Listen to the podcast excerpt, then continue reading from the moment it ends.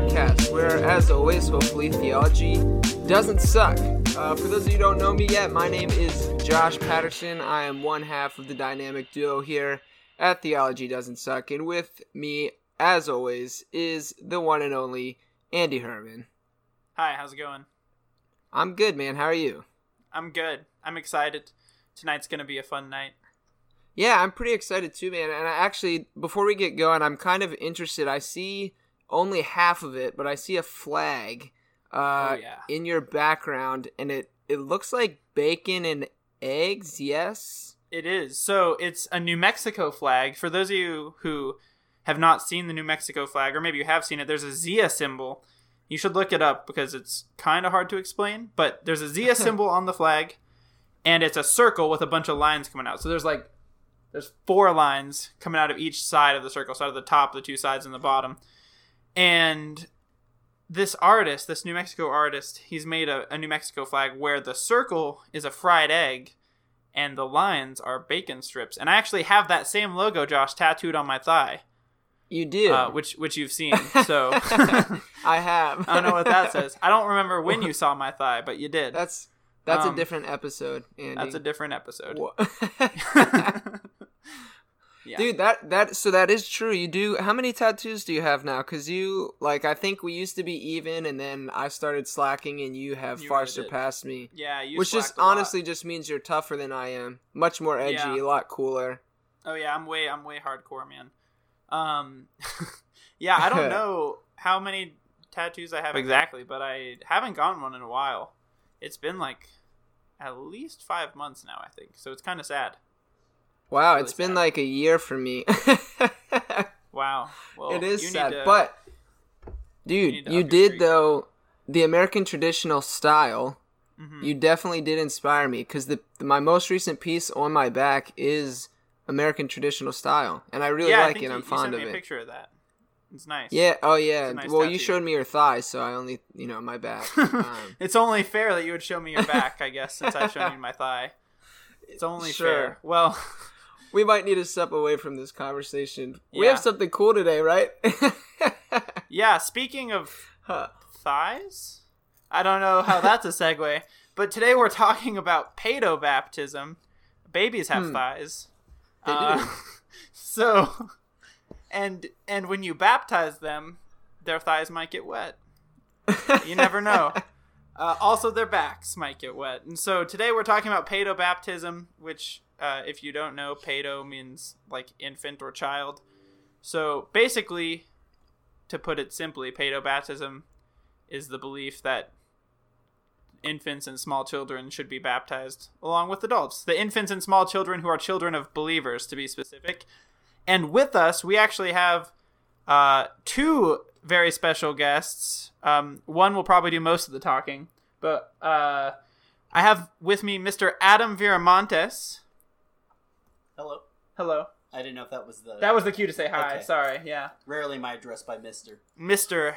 Sorry, the the good Reverend Viramontes. That's more. Ah, Adam. So Reverend? Adam is my pastor at the uh, PCA church that I am a member of. Well, becoming a member of currently since we just moved.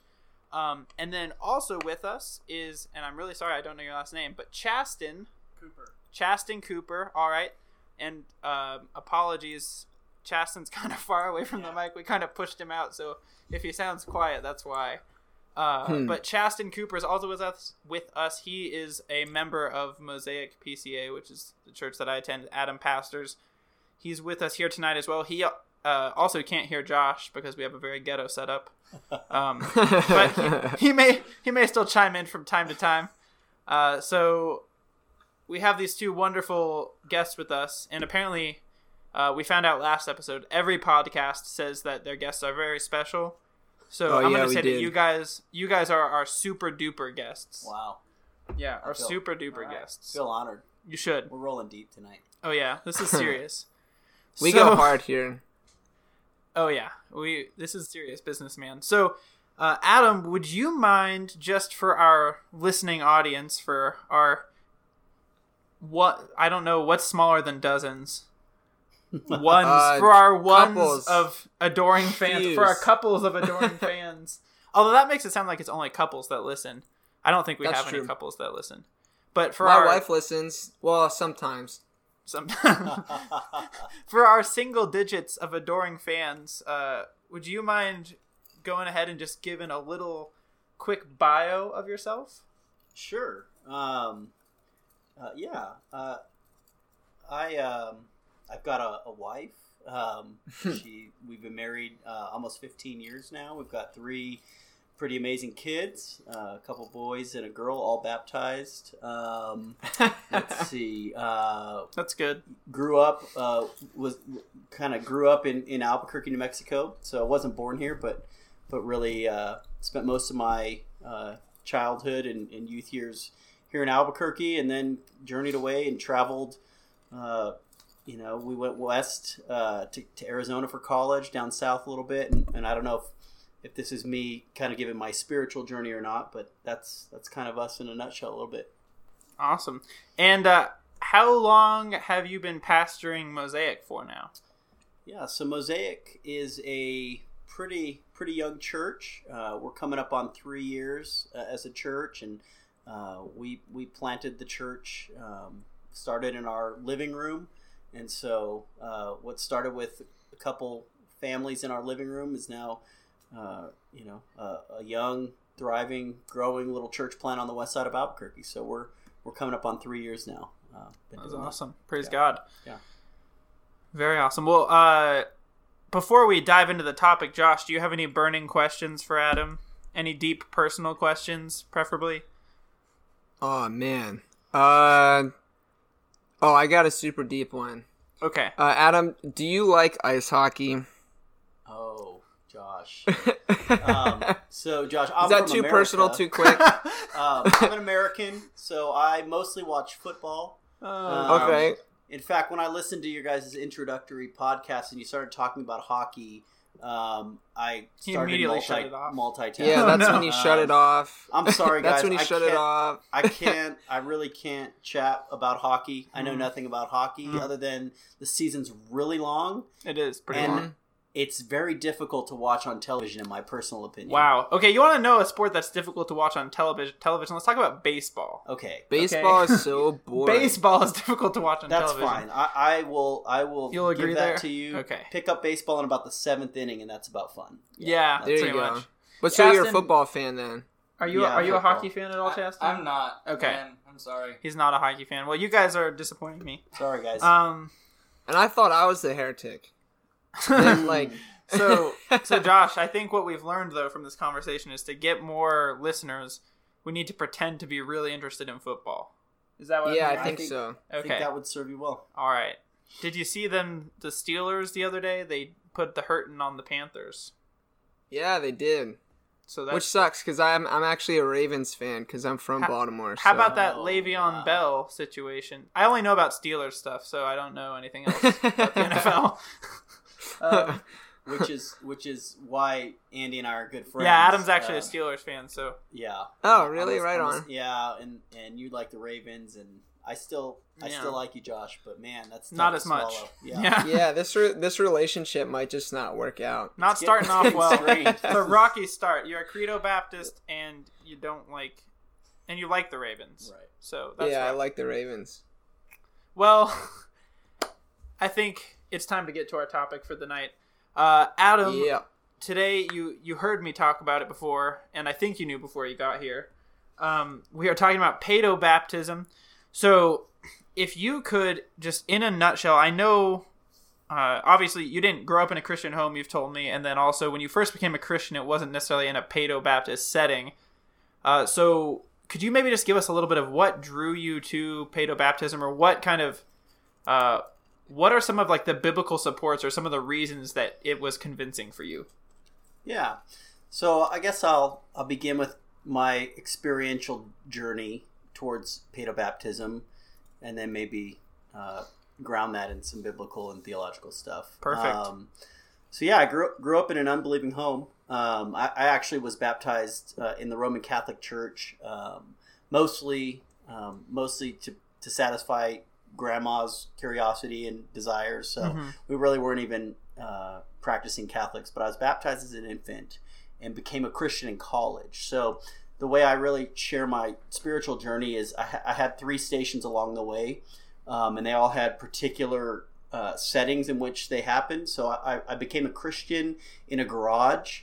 Um, I became uh, I became a, a Calvinist um, in a, a seafood restaurant, and then I became a pres- and then I became a Presbyterian in the Deep South. Hmm. Um, so that's kind of the those are the stations, and I'll, I'll briefly just stop at each of those. So became a Christian in college, at, in a friend's college or in a friend's garage. Uh, one of those radical Saul of Tarsus kind of moments, reading the scriptures, Hmm. God opened my eyes. Um, rare, um, not recommended. That was just my story. Um, became a Christian there. Uh, went to college in Phoenix, um, and I was going to a, a, a small Southern Baptist uh, liberal arts college there. Nobody had ever heard of it at the time. Everybody has now. It's called Grand Canyon University. Mm. But there was a group of guys there uh, who called themselves Calvinists. Um, they hung out on the stairs. They smoked cigarettes and played chess. And, um, I found them. I found them intriguing.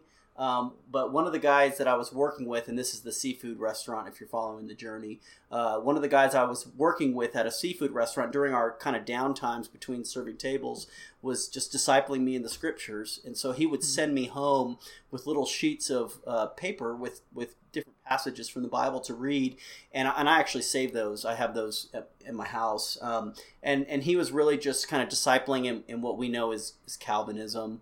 Uh, kind of the Reformed tradition, broadly speaking. And so Ephesians 2 and Romans 9 and all these passages he was just having me read. So I really, because my experience in the garage was much of what the scriptures told me about Calvinism, I really didn't have much of a you know knee jerk reaction to that. So it became a what I would call a Calvinist in college there at the seafood restaurant.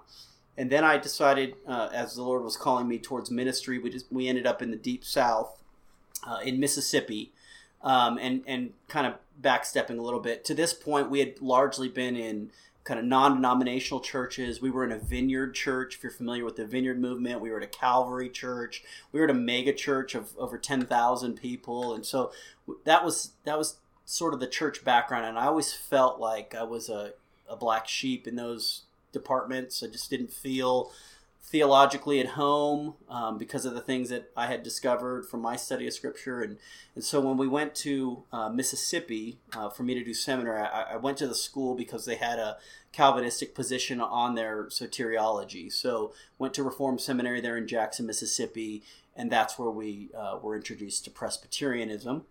Um, and it was like it was like coming home. Uh, it was like Hmm.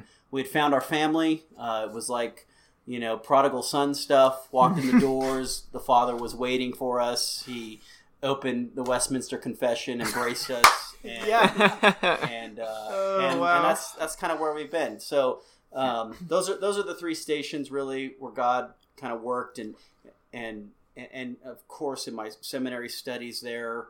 Um, and maybe I can dabble a little bit in that here in a minute, but that's that's where all of this was grounded leading towards kind of a full blown reformed understanding of of the scriptures, including um, including paedobaptism. Hmm. So, So, uh, just to kind of add on to that, so in terms of becoming more fully reformed, one of the things I've talked about on past episodes of this podcast is obviously that I'm sure you would agree with is that being a Calvinist is not the same as being reformed. Obviously, right? It's part of being reformed, but there's a lot more to reformed theology than just Calvinism.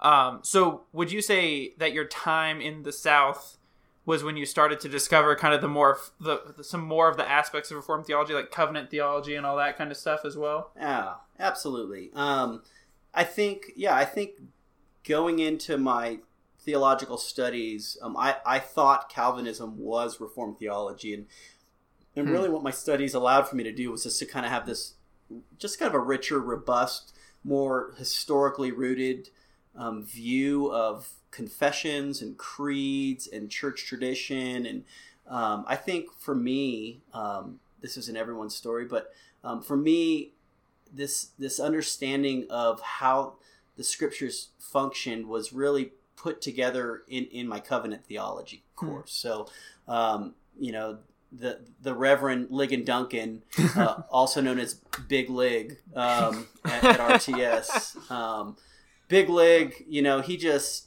I mean, I, I vividly. I mean, even thinking about it now, I remember going home from my covenant theology classes like my world had been turned upside down. Hmm. Um, now, now, granted, I, I wasn't well versed in the scriptures and I, I didn't grow up in them, but but I really did not have a fundamentally united view of how scripture worked. And so, and and yeah. could you because we're uh, I mean most of our audience I would say is probably. and this is not a diss on our audience, just to preface that, is not, you know, necessarily super informed on some of this terminology that we're using. So could you just give us in a nutshell, because I think it'll be relevant later too to the discussion about paedo baptism, uh, could you just give us a quick description of what covenant theology is? Yeah, sure. So, um, you know, off the cuff thinking uh, here, this was not a, a planned question, Mm-hmm. but I would say this. Um, for me, when I began to understand covenant theology as the God of the Old Testament is the God of the New Testament, um, that began to shift my thinking. Um, as well as um, the way God worked from the beginning is the way God has always worked and will continue to work to the end. Hmm. Um, kind of that just unified understanding of, of God um, and then applying that to the scriptures because I kind of, you know, you looked at this Old and New Testament division in a way that really undermined God and the way he worked, um, both in Hmm. history um, and in the scriptures. So I think that was helpful for me. Awesome, thank you. Yeah, so, um, and I, w- I would say, well, as we'll, we'll kind of get into it probably, but covenant theology is uh, understanding the way that the Bible is structured by these covenants, by God's uh, relationships with His people. I think is a huge part of understanding why we believe in paedo baptism. Um, so, just to to start moving more in that specific direction. Uh, for you, because I know for me, I came from a Credo Baptist background, like I think I've talked about on this show. I came from like a Southern Baptist church, and it was a big challenge for me to accept paedo baptism. So I, I wrestled with it a lot. Um, and even until recently, I mean, even, even while I was working at a Presbyterian church, it was still something I wrestled with for a while. Um, so for you, was it a, a big challenge to accept paedo baptism as biblical, or was it something that just came naturally to you? Um, probably somewhere in between that. So it was not a huge struggle for me, and and really, I think the reason why is because I wasn't spoon fed um, a particular set of doctrines f- for my whole upbringing. Mhm. Um, and uh, so I really didn't have to overcome that. So I, um, so there was that. Um, but I also don't. I don't think it came naturally. Mhm. Um, I had been around, you know, broad evangelical churches for a while to this point, and so certainly infant baptism was was new territory for me. Um, I did not have children at the time, so that that um, really became a factor later down the road for me Hmm. when we had children. Raise the stakes. Yeah, a little bit, a little bit. Um, and so I think, you know, I think a combination of not having this steeped history of being fed a particular set of doctrines, along with usually operating in the theoretical realm without children of my own. Um, when those things kind of came to a head, I think that was that was the thing that really changed things for me. Okay, awesome. Well, so to kind of get at the heart of it, if someone were to come up to you, let's say Josh came up to you on the street and he was like, "Hey, listen, I think paedo baptism is dumb. I think you're dumb. Why should I believe in Whoa. paedo baptism?" What I know, I know, Josh, you're much kinder than that. I know you wouldn't actually say. I was that. gonna say I'm more harsh than that. But I Oh, appreciate okay. it. well, I can't swear on the podcast, Josh. Okay. Oh yeah. Uh, I thought I so- was the one that had that problem. So, so what would you say to someone who comes up to you, and and you're just gonna give them the basic biblical case? They've grown up in a credo Baptist setting, so they believe that only adults who have made a profession of faith should be baptized. Why should they believe that the children of believers should also be baptized? Yeah. Um, well, I think I'd probably enter that conversation realizing I'm not going to persuade somebody uh, that quickly. Mm-hmm. Um, you Sure. know, I, I think I think the way I would begin that conversation is to uh, really hover around the things that we actually agree on Mm-hmm. um, because um, you know this is an important issue. I, I, am passionate about it. I believe it. I've got convictions about it, but it's not an ultimate issue. Okay. Um, I think, you know, I think there are there are closed closed handed things that we believe in, and there are open handed things. And though this is very important, I think this would be an open handed thing. Yeah, not a Um, not a gospel issue. yeah, right, right. So I think I think I would enter that conversation like that. Um, but when I want to convince them of my position on Yeah. some things, um, I think I would probably begin um, by just teasing out an understanding of how they view um, the way God has worked in history. Um, so I think you know, typical American way is we we really think God is is pretty much American. Mhm. Um, I don't know. Uh, we we kind of think he he lives by the principles of you know capitalism and entrepreneurialism and uh, you know Bill of Rights and those kinds of things. And um, I I think one of the one of the best things that that we can begin to do is to stop viewing the way God works and the way Scripture works uh, through Western eyes. hmm And, Amen. Um, you know, so I think I think a lot of that has to do with that. That's how I would begin. And how do you think those misconceptions play out when it comes to baptism specifically? So, what do you think maybe we miss uh, that leads Western Christians to lean more towards credo baptism? Yeah. So the thing that that Western eyes love about credo baptism is this idea uh, that what matters most is the individual. Hmm. Um, and so the, the the thing that we celebrate about a, a, a new believer being baptized, which by the way we believe should happen um, and and should be celebrated, um, is that we primarily think uh, that the the act of baptism is about what the individual has done. Hmm. Um, and so when we when we begin to think about that, and then you connect that to a young child uh, who has done nothing, um, it's it's hard to make that connection. So um, you know, I think I think credo baptisms in, in good in good motive and good desire long to celebrate somebody coming to faith and making a profession and, and all these things Right. um, and and they, and they look at the, the child being baptized and they f- they fail to see that and so essentially it becomes irrelevant Yeah, and so I think I've heard at, at the Baptist churches I was involved with, the way they define baptism is the, I remember because this phrase was burned into me. Uh, it's an outward expression of an inward change. So they view baptism as a, it's a way of expressing our commitment to Jesus. right And Josh, would I don't know, would you say that's more or less the understanding you've you have or have grown up with, or Yeah, I'll say. Well, I'll say it this way. I'll say that's the that's the way that I've been been commonly taught. I'll kind of I'll reveal my hand a little bit uh, later when we talk about it. But yeah, like even even the church that I worked at, um, you know, prior to where I am now, they they talked he who about. shall not be named? well, I can't throw Yeah. shade because I kind of Yeah. dissed them in one of our episodes, so I'm not trying to burn any bridges. Anyway, um, but they how they talked about it was like, oh, now that you're a new believer, this is your first step in obedience. Like if you don't Yeah. get this right, then you know you're not going to Okay. get anything right, kind of thing. So yeah, Yeah. it basically an outward expression, letting people know like I've made this decision. This is my public proclamation of faith, kind Yeah. of thing.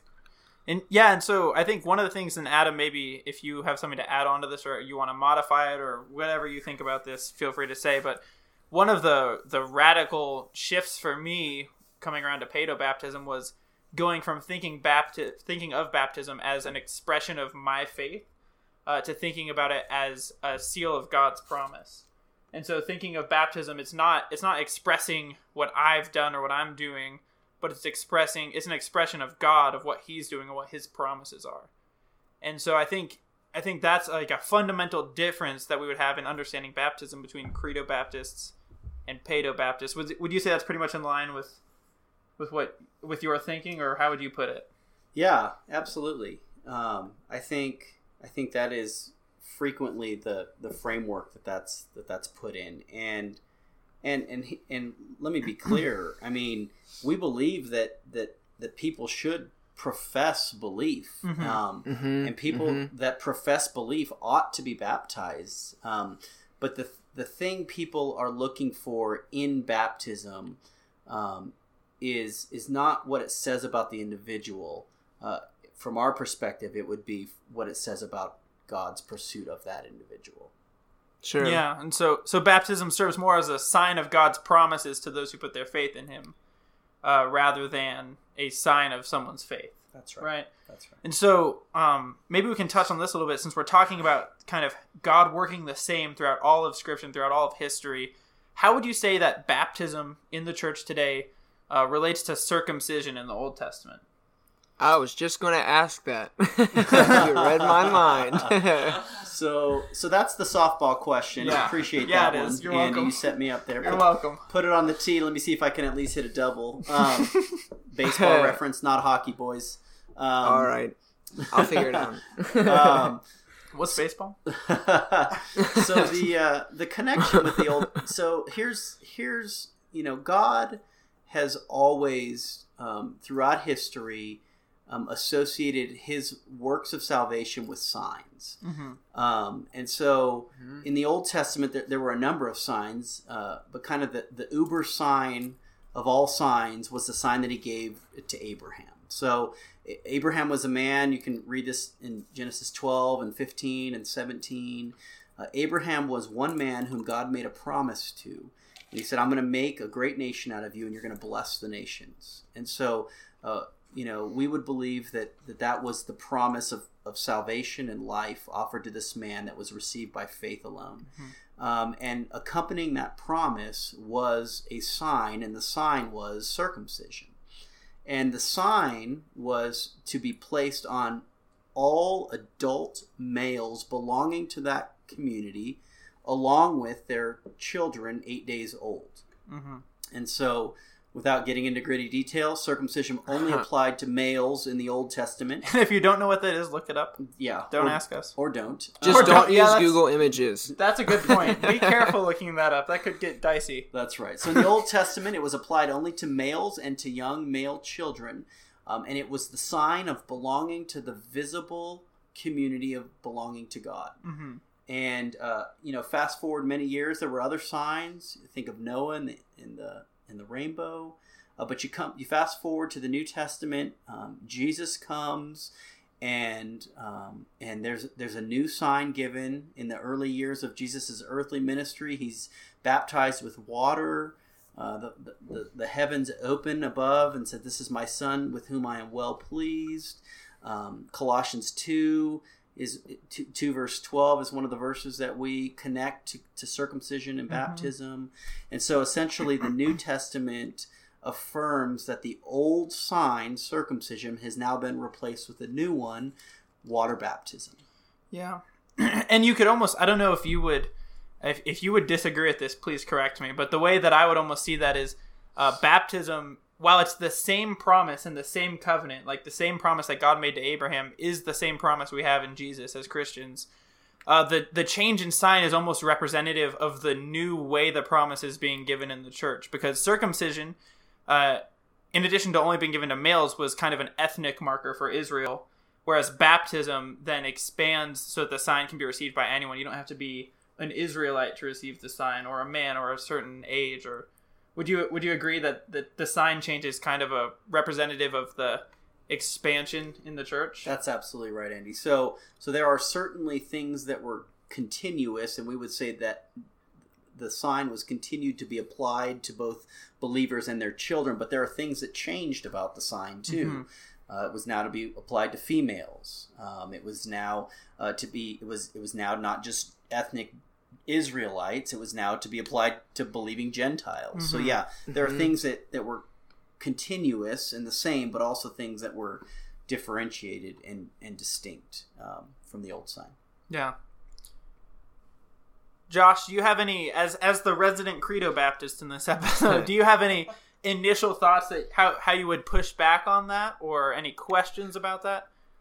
No, it's it's really funny. I I'm getting tickled that I keep being called the resident Credo Baptist because I don't. I I'm not quite sure if that is necessarily the right label for me because I I mean I like I know like I know the argument that is being made and I follow it and I would I would also articulate it like it makes it makes perfect sense. Mhm. Um, but if I'm honest, the reason I say I don't know if I can fully call myself a credo Baptist is because, like, I think that we see, like, as a physical example, we see credo baptism happen in the Bible, and like, I don't Mhm. know any stories of of of like uh, pedo baptism. However, uh, however, the like the covenant, like I like, I've shared before, I like covenant theology, and so I Yeah. think the covenant theology and that line of thinking, and like I think it tracks, it makes sense. So I Yeah. see both sides, and so my stance on it is like, uh, kind of like what um, he was saying earlier. It's like one of those open hand issues. So I don't want to say I I don't want to say I don't care because that's not right, but or like not true. Uh, but like I would like maybe lean more towards uh, credo baptism um, Mm-hmm. as a believer. But if somebody's baptized as a child, I'm also not going to lose my stuff about it either because like Yeah. I get it and it makes sense and like I'd support it.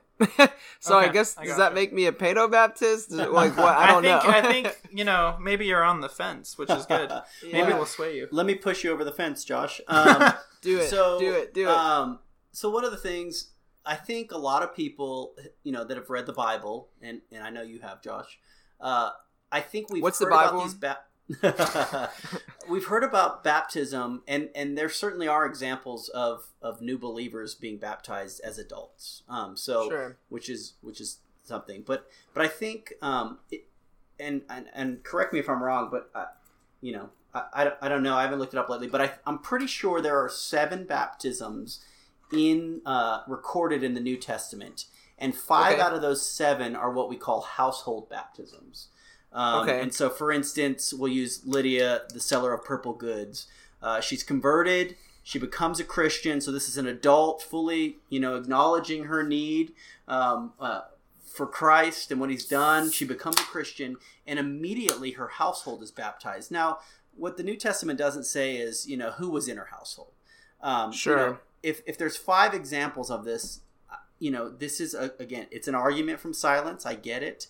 Uh, but the assumption is there were some young children in, in one of those homes. Mhm. Okay. Um, you know, so so so you know, I'd encourage listeners to to really think through because if I mean, just allow me just a few, few minutes. I hope I'm not hogging time, but You're good. I mean, if, No, you're if good. you're- if you're you know if you're a, a, an an Israelite by by ethnicity, you've you've known the Old Testament scriptures, you've been a Jew, you've ra- been raised in the synagogue, you know all these things, you know how God has worked in history, you know your Bible, all these things, and uh, you know Jesus comes, there's a new sign, all these things are happening. If your children have always belonged to that community, um, if things were going to change, like if if God were going to say, "Hey, you know, there's a new sign, baptism is not is now the new thing, and there's new people that it should be applied to," my my thinking is that God would have said something in the Bible, Hmm. like Sure. like, you know, generation after generation after generation has always included children in this community. They've always had the sign on them. Like in my mind, the argument from silence is one of the strongest arguments because if I'm a if I'm an Israelite really steeped in the Old Testament, like if God's going to change the way things operate, I'm thinking He's going to put a verse in there somewhere. yeah, like he. I got It you. seems like that's the kind of thing he would mention. Right. That Right. that oh children aren't included anymore. Right. Yeah, Right. that makes a lot. no, of sense. that's Right. that doesn't make a lot of sense. And i this is a little bit off topic, but still right there. I think imagine being like one of the first generation like Israel uh like boys that God's like, "Hey, baptism's a thing now." That kid was probably so excited like, "Oh, thank God." Like there's a new sign. Praise the Lord, no more circumcision. Yeah. More Well, circumcision. unfortunately, circumcision has continued. Well, maybe not. un- I don't know if it's unfortunate, but beside that, you know, yeah. not Sorry, as a sign, a little, but just people a little do it. off base, but I thought it was funny. That's pretty funny, man. Um, so Adam, I I kind of want to play devil's advocate for a minute, if I may. Not in the literal sense. Our Dispy friends don't get triggered. Um, I'm not. I'm not in cahoots with the. You're the one. Antichrist, Andy. Oh gosh. Um so one of the one of the I think more powerful arguments for credo baptism that I've heard uh, that I would love to hear your take on is uh, an argument that's specifically rooted in Jeremiah 31 and also I believe it's Hebrews 8. They kind of go to in the New Testament, uh, talking about the nature of the new covenant, how the new covenant is better than the old covenant because now, uh, you know, God is with all of His people, and so there's this idea that there's more of a purity. Uh, than there was in the old covenant, and that's why children who have not yet made a profession of faith shouldn't be baptized. Uh, so, Hmm. so how do you see that working as far as the nature of the new covenant and kind of the purity of the church? Uh, do you how would you respond to that kind of argument? I've got one question. Have you ever baptized somebody who proved to not be a Christian? Hmm. Ooh, ooh. So, you know, as much as we want to guard who belongs to the church, the reality is we are mere men who don't know the people's hearts. Mhm. And so we do the best of our judgment. And as with our children, you know, one of the one of the kind of phrases I like to really use a lot is that we presume our children are believers until they prove otherwise. Mhm. And so, you know, as as much as I um, I really resonate with the the Baptistic desire to keep the sacrament and the church pure, the reality is they've baptized people who have proven to not truly be believers. Mhm. Sure. So, um, you know, so I mean, it just, it just, it just cuts the argument at the knees. Yeah. Um, because the reality is, we would baptize nobody. Yeah, that's true. If we So, um, to, to kind of add on to this question, so we are talking about household baptism earlier. You mentioned in Acts, another place in the New Testament, there's mention of household baptisms. Uh, and if, if we're baptizing the children of believers, should unbelieving adults in the households of believers also be baptized? Or why not? If not. Um, unbelieving adults of believers. I, So- I, so, I like, need if- to know a scenario. On So, for example, if the head of the household is a believer, and they've let's- got like adult children and- who won't move out and get jobs on their yeah, own. Yeah, exactly, and they're not believers, should they be baptized? Got it. Um, so the the answer is actually yes. Hmm. Um, baptism belongs to the household Mm-hmm. based on so our, our, our understanding is, is headship so you know somebody who's you know sleeping on the couch and dad's still paying the bills belongs to his headship Mm-hmm. and so because we don't think anything saving is happening through baptism we would say bring them into the visible community and around the good news about jesus Mm. um, but really where that where that kind of stops you know you know the the record hits the the streak there um, is is adult believing children um, who don't have jobs and live at home still probably don't want to receive baptism Yeah, so if, if they were to make a negative profession, you wouldn't like try to force baptism right on them. that's exactly if they right. were indifferent, like a small, in some hypothetical universe, if they were indifferent, like a small child was, that's right you would baptize them. baptize them But that universe probably doesn't exist. that's right so So one of the other questions that, that I've had asked, Yeah. um, is should the um, uh, so should the spouse Hmm.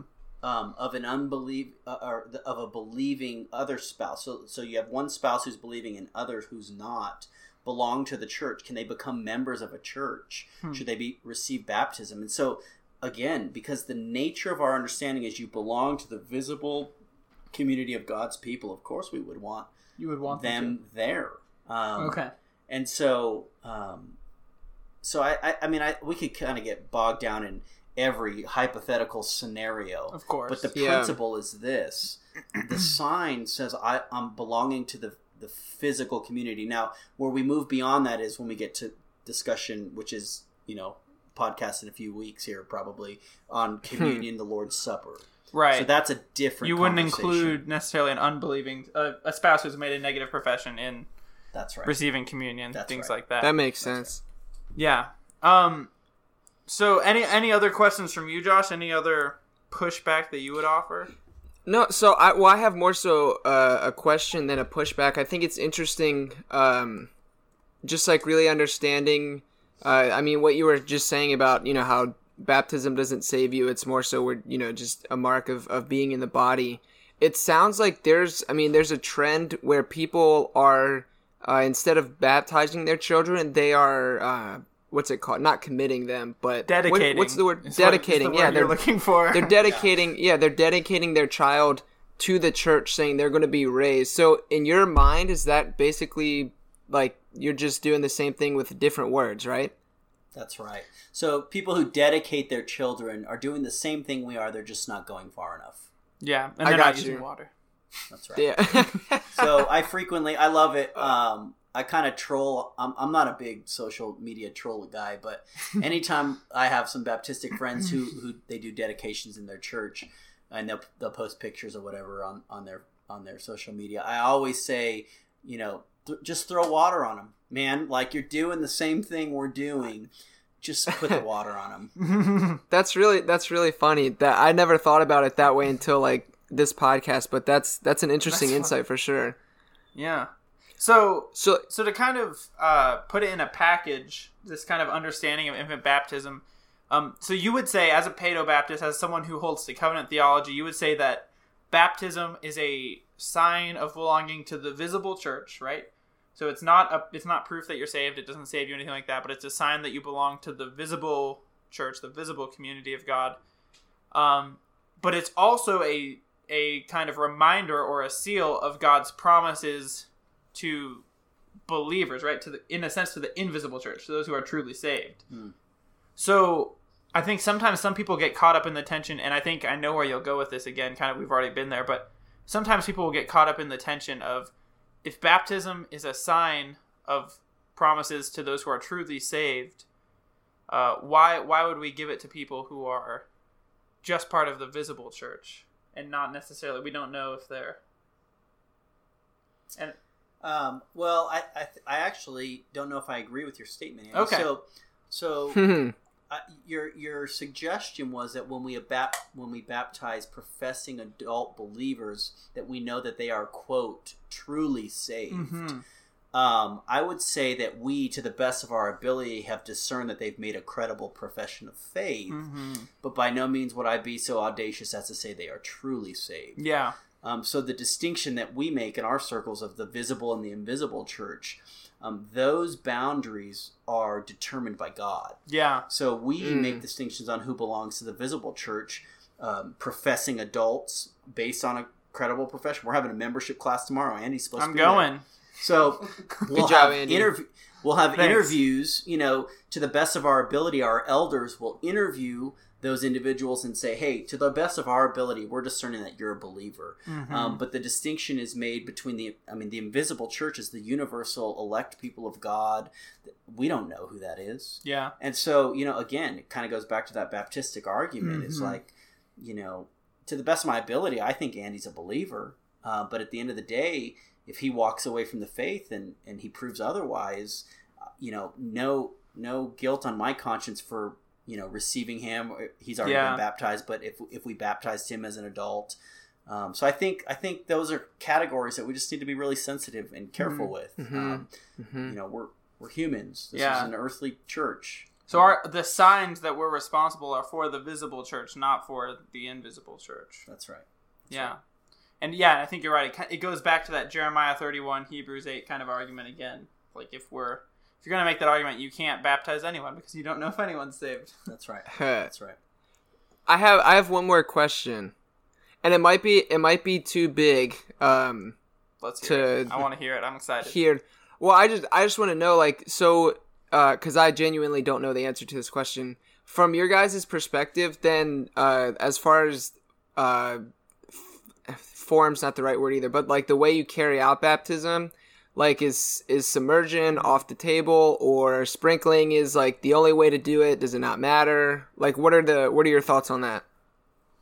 Throw it down, Andy. Come on. I was actually just reading about this the other day to prepare for this episode.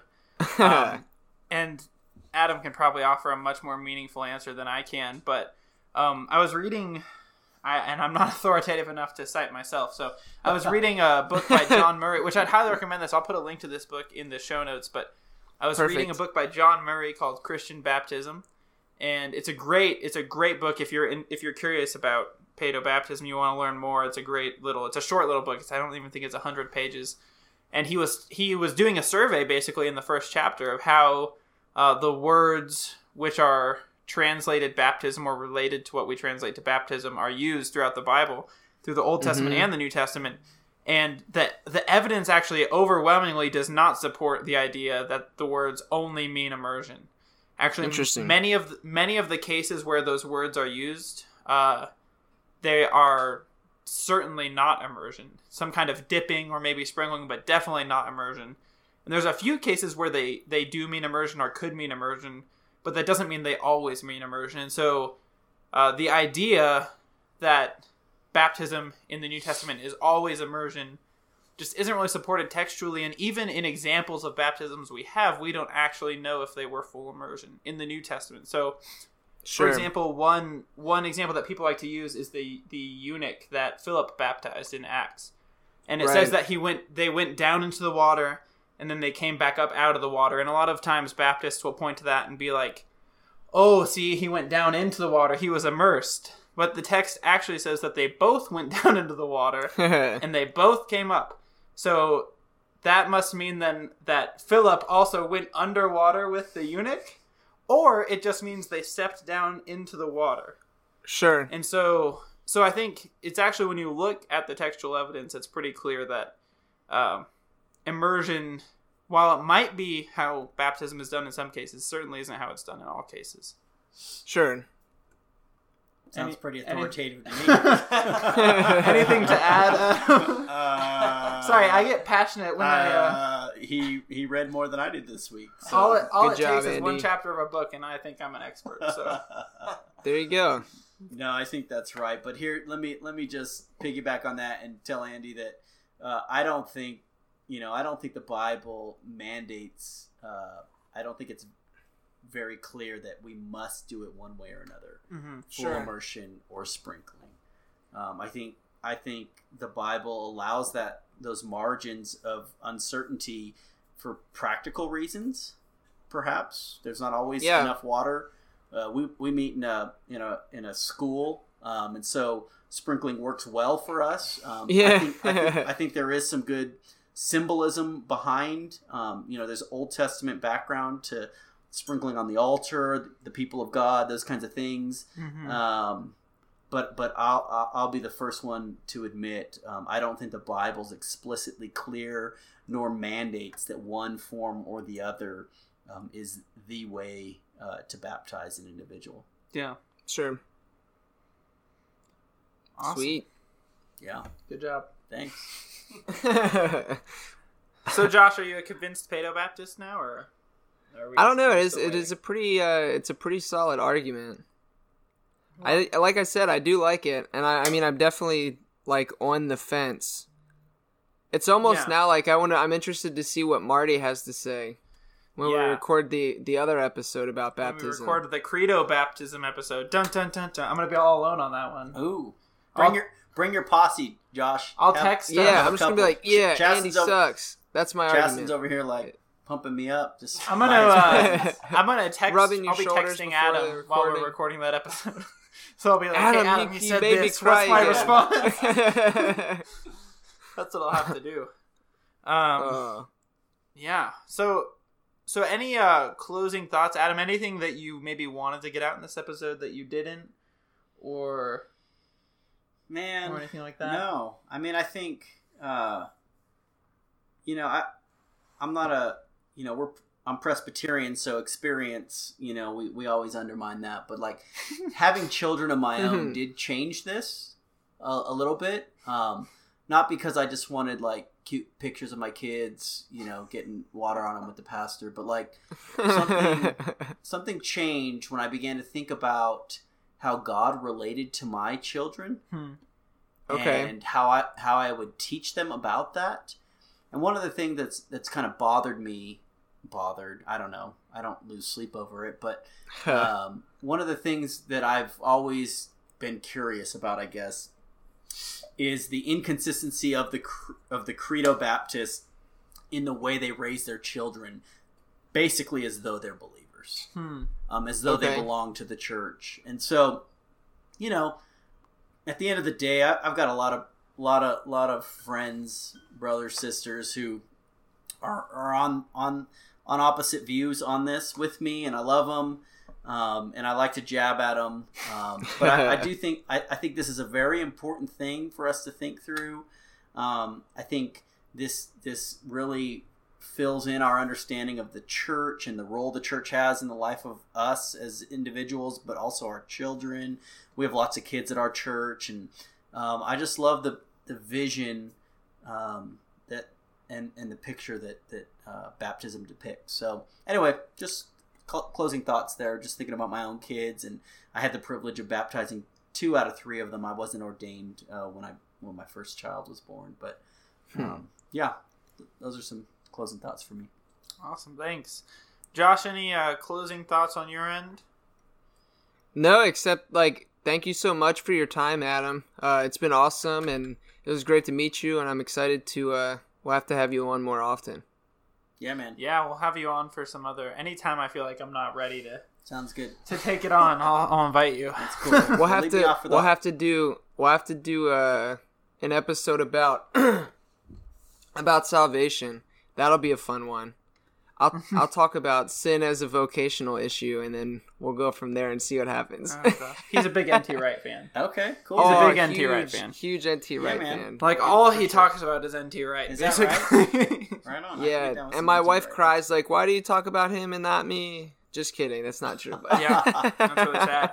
All right, man. I'd love I'd love to come back and anything but a hockey edition. I'll, I'll, I'll get involved with. All right. Well, you have to at least admit that the Washington Capitals are better than the Avalanche, Don't- just for my ego. Before Where, where are the Avalanche from? The Avalanche Colorado. From, Colorado, from Denver. Oh, so I'll pick up by location.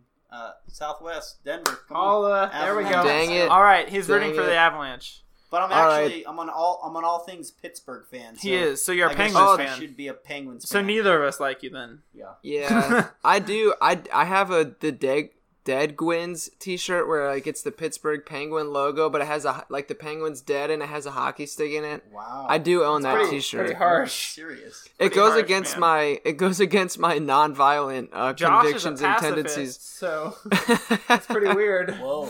Yeah, Okay. That's Yeah. another episode. that's another episode. yeah. All right. Well, thank you so much for listening to this episode of Theology Doesn't Suck. Uh, hopefully, you've gotten something out of it. If you have children and they're not baptized, go get that done. Uh, and uh, if you have any questions, comments, if you have a question for Adam, for Josh, or for myself, you can reach us at theologydoesn'tsuck.com on the contact us page. Uh, also, you can follow us on Instagram Instagram. which uh, it's it's at theology doesn't suck pretty simple uh, we will sometimes look at messages on there but if you want to reach us the website's the best way uh, we hope you will join us next week and until then sayonara. Eat some pizza and baptize your children